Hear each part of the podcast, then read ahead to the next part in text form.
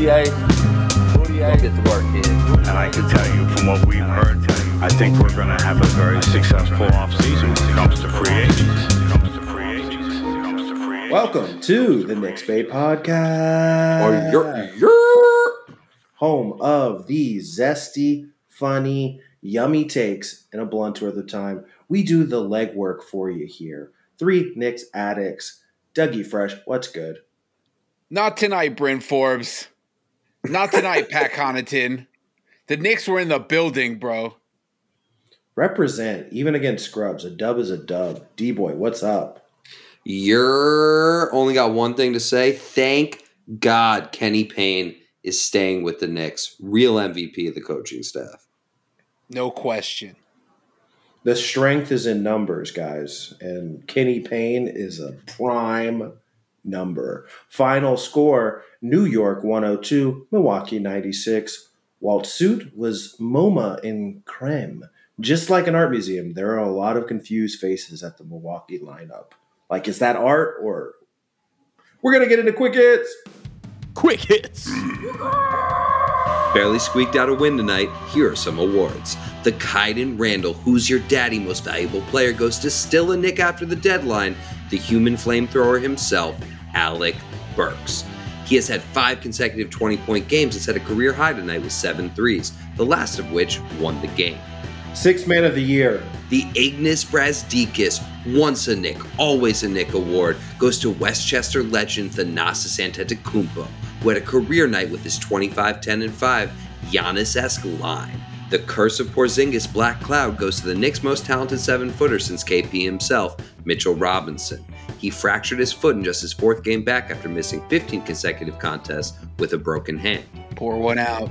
The Ish Smith Clyde Crush Award goes to the Buffalo native Jordan Nwora, who dropped 21 on four triples and took down 10 boards to boot. And the sad stat of the game? With Julius Randle sidelined with a thigh contusion, Obi Toppin still only played 7 minutes on a night where he broke his six game streak of not recording a field goal. This day in Sad Knicks history, March 27th, 2001, Sacramento 124, New York 117 in overtime. Every starter for the Kings would score in double figures, including a massive 39, 15, and 5 for rumored free agent target of the Knicks, Chris Webber. Kurt Thomas led the Knicks with 23 points and tied the game late on a rare three. But Peja dropped 12 of his 19 in overtime and proved too much. Knocks it down. Immanuel Quickley with his fourth three-pointer. The lead is 11. Timeout Milwaukee.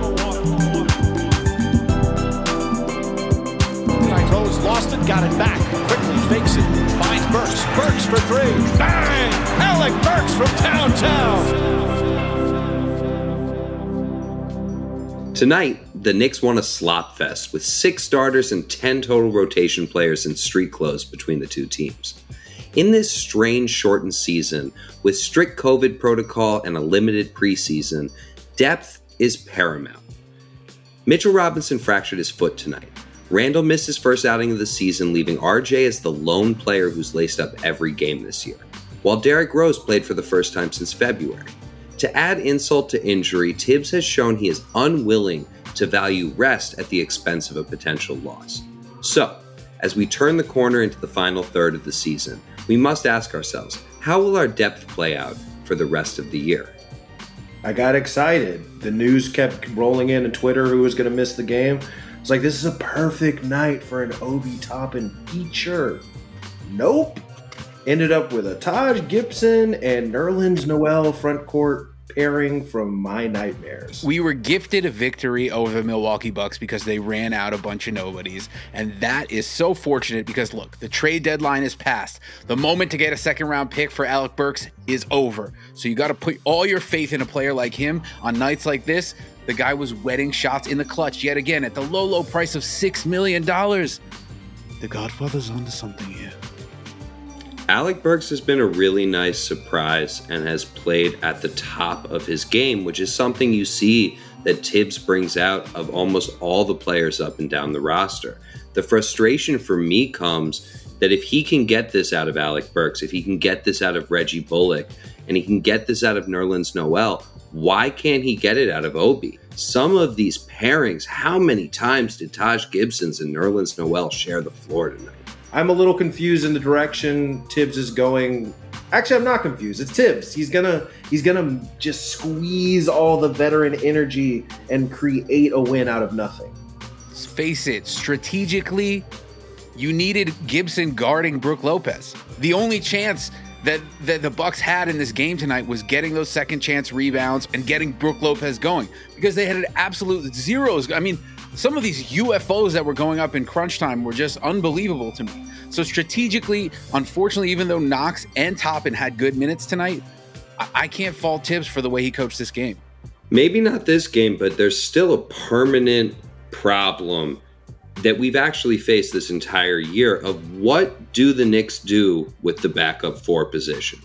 The answer in the first part of the season, up until tonight, where Randle missed his first game, was play Julius Randle more. We've been seeing the exhaustion on his face the last couple games, and we all knew it was a matter of time before he got a little bit banged up and had to miss some action. So at this point, we need help at that position. We need a big especially with Mitchell Mitchell Robinson breaking his foot tonight, which is so unfortunate and so sad. And Derrick Rose was right to be extremely emotional about them. It's been a tough year for Mitch.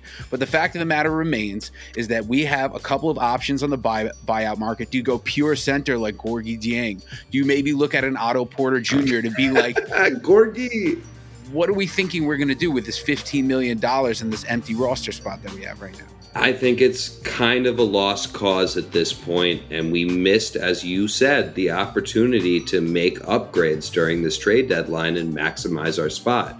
Now we're in the buyout and free agency market, which is looking real ragged and real thin. Mitch is out for the entire year. This is a devastating blow to the Knicks trying to make a playoff run where over two thirds of their final games are against playoff teams. Well, the good thing is Julius Randle, the injury seems minor. We've already experienced about six weeks of this season without Mitchell Robinson, so this team at least has a backup mode to make up some of that defensive effort. It may not be as flashy and as sexy as the way that Mitch does it, but it gets done by those by those warriors we've been talking about. Where there's a will, where there's a Thibs strong iron will, there's a way. Do you guys think we can pull it off with the roster we have now?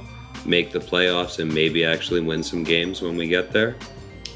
I am no longer doubting RJ Barrett at all. So where there's a will, there's a way, and I think RJ has a whole lot of will. Roll that. Light that. Smoke that. It's time for blunt talk.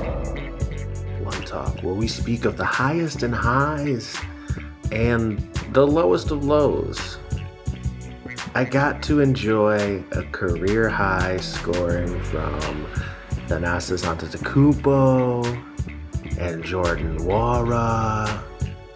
Got to be introduced to a guy named Axel Toupane and Sam Merrill of Utah State. Diakite had great minutes. Pat Connaughton swagged. Oh, Lord. The regular folks come out to see Giannis versus Julius Randle. Us real basketball fiends come out for G League games masquerading as NBA contests in the middle of the season. We hope you all enjoyed your Knicks bait and never forget 14 different players on the Knicks roster have missed time due to injury this year, fourth most in the NBA.